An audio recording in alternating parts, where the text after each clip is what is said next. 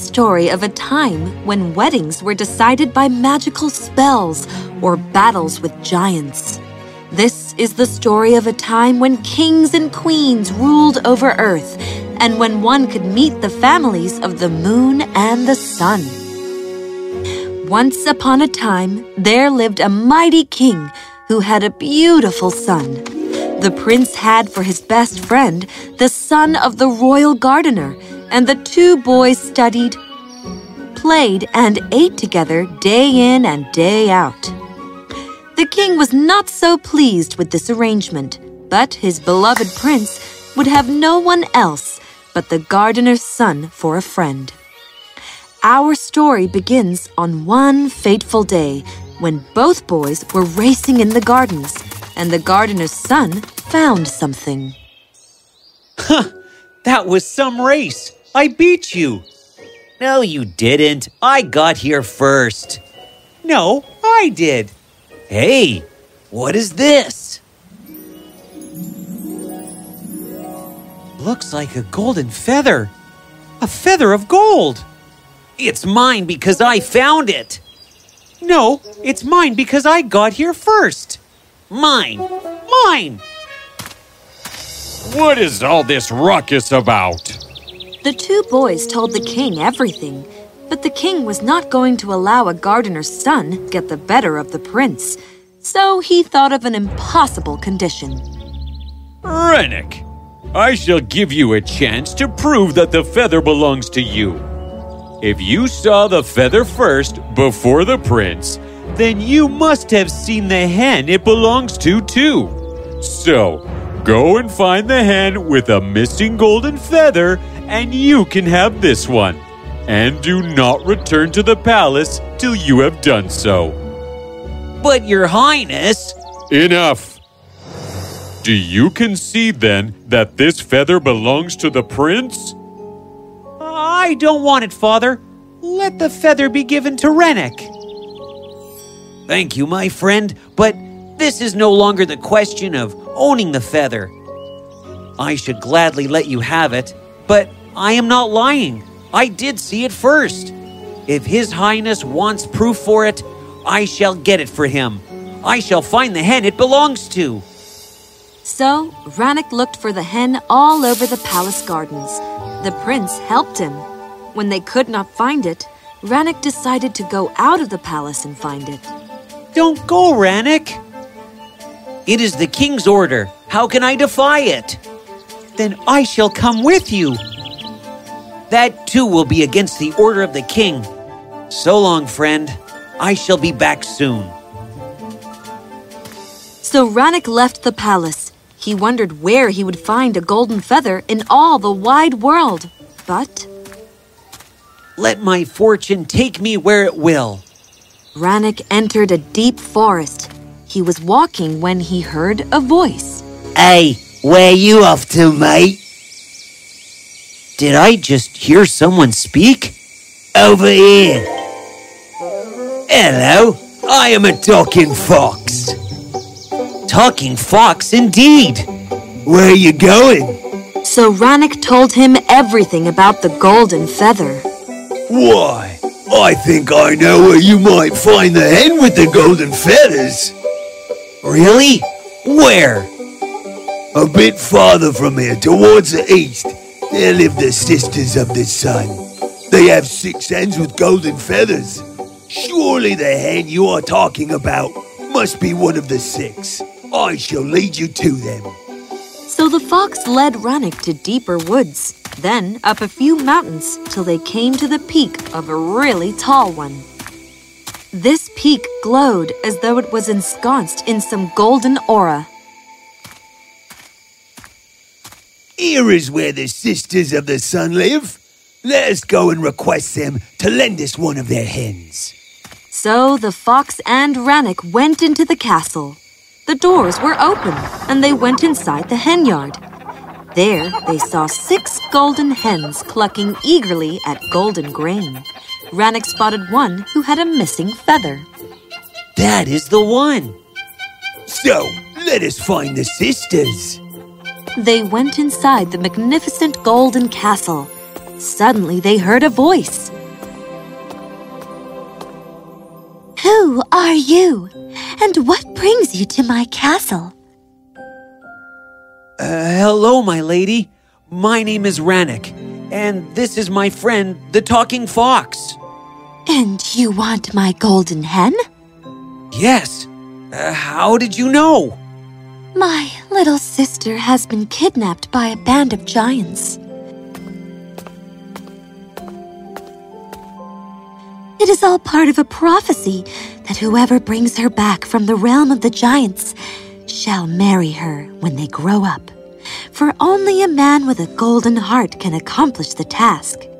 And we would know he is the man with a golden heart if he possessed the golden feather and came all the way here looking for the hen it belonged to. I am to marry your sister? The sister of the sun when I grow up? Only if you can rescue her from the realm of giants. And where do I find the realm of giants? I don't know if I will marry her, but I will help you by trying to rescue her. I know. Come with me. And do the giants only kidnap? Or can they kill as well? Just make sure you do not come under their feet. Then you should be quite okay. I mean, alive. I mean, okay. So, the fox took Rannick to the castle of the giants. They could hear great music and dancing from inside. They crawled into the garden easily, hiding behind the gigantic grass, and peeped in through the humongous window. The giants were dancing, and the little sister of the sun was seated on top of a table on a little throne, looking angry and miserable. She was no bigger than the thumb of a giant, and she had a star on her forehead that glowed like the sun. Rannick thought of a plan and whispered it to the fox. Come on, little sister of the sun, dance with us. Never!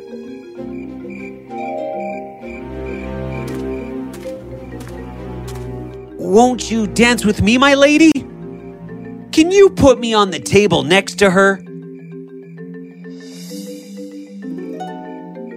May I have a dance, my lady?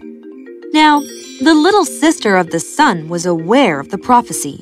She agreed to dance with Rannick, and when all the giants were engrossed in watching them dance, the fox suddenly leapt in from the window and extinguished all the candles in the hall, such that it was plunged in darkness. As the giants wondered what happened, the star on the little girl's head showed them the way. Rannick and the little sister of the sun ran out of the hall and escaped the realm of the giants. Back at their own castle, you have fulfilled the prophecy. Thank you. Ten years from now, when both of you have grown up, my sister shall come to your home and bring you back here where you shall be married. Rannick came back to his own kingdom with the hens, with the missing golden feather, and related his entire adventure to the king. Why? you are going to marry the sister of the sun? I don't know whether we shall fall in love when we grow up. It is a prophecy. You are one with the golden heart. While the two friends were conversing animatedly, the king was disgusted. He thought that only a prince was worthy to marry someone who sounded as magical and mystical as the very sister of the sun itself. So, he made up his mind to ruin the wedding if she came to their kingdom ten years later. Ten years passed. Rannick and the prince grew up to be brave, wise, handsome young men. The day for the arrival of the sister of the sun drew near. Finally, one day, as the king, the prince, and Rannick were practicing shooting in the garden, the sky was filled with a bright golden light. They winced, but when the light became a little dimmer, they saw a golden chariot flying through the air, and it landed into the palace. Out stepped the most beautiful maiden there ever was, with a star on her head. Rannick, the little sister of the sun. Mmm. The prince ran to her with an army of servants and guards to welcome her into the palace. The king frowned. So, you are the maiden Rannick rescued from the giants. Yes. I am sorry, but I find that story hard to believe. Father!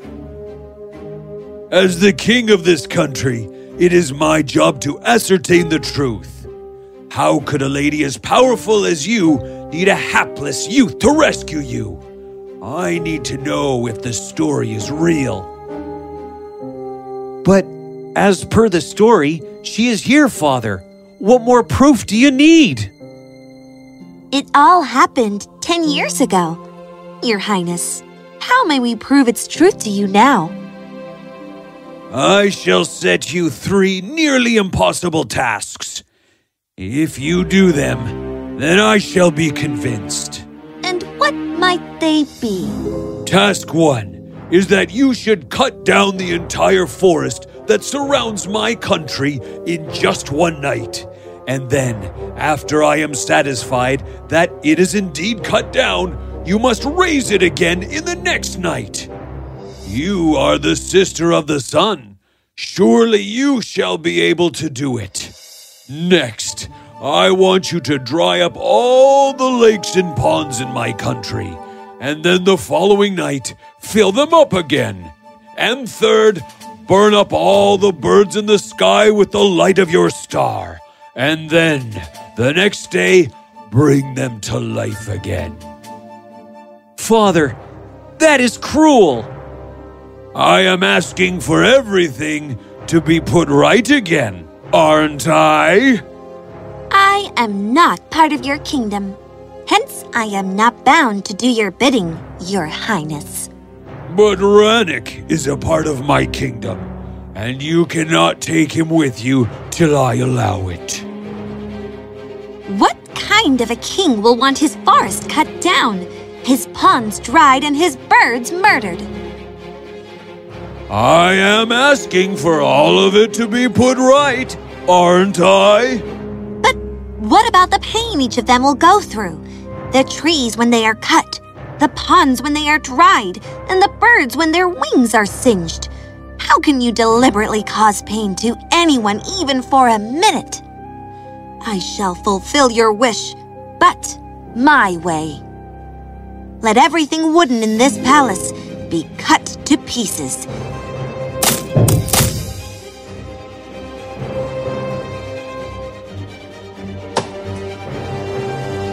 And let the palace itself burn up. And let the lifeless birds in the palace become alive. Stop! Stop! I am only doing your bidding, Your Highness.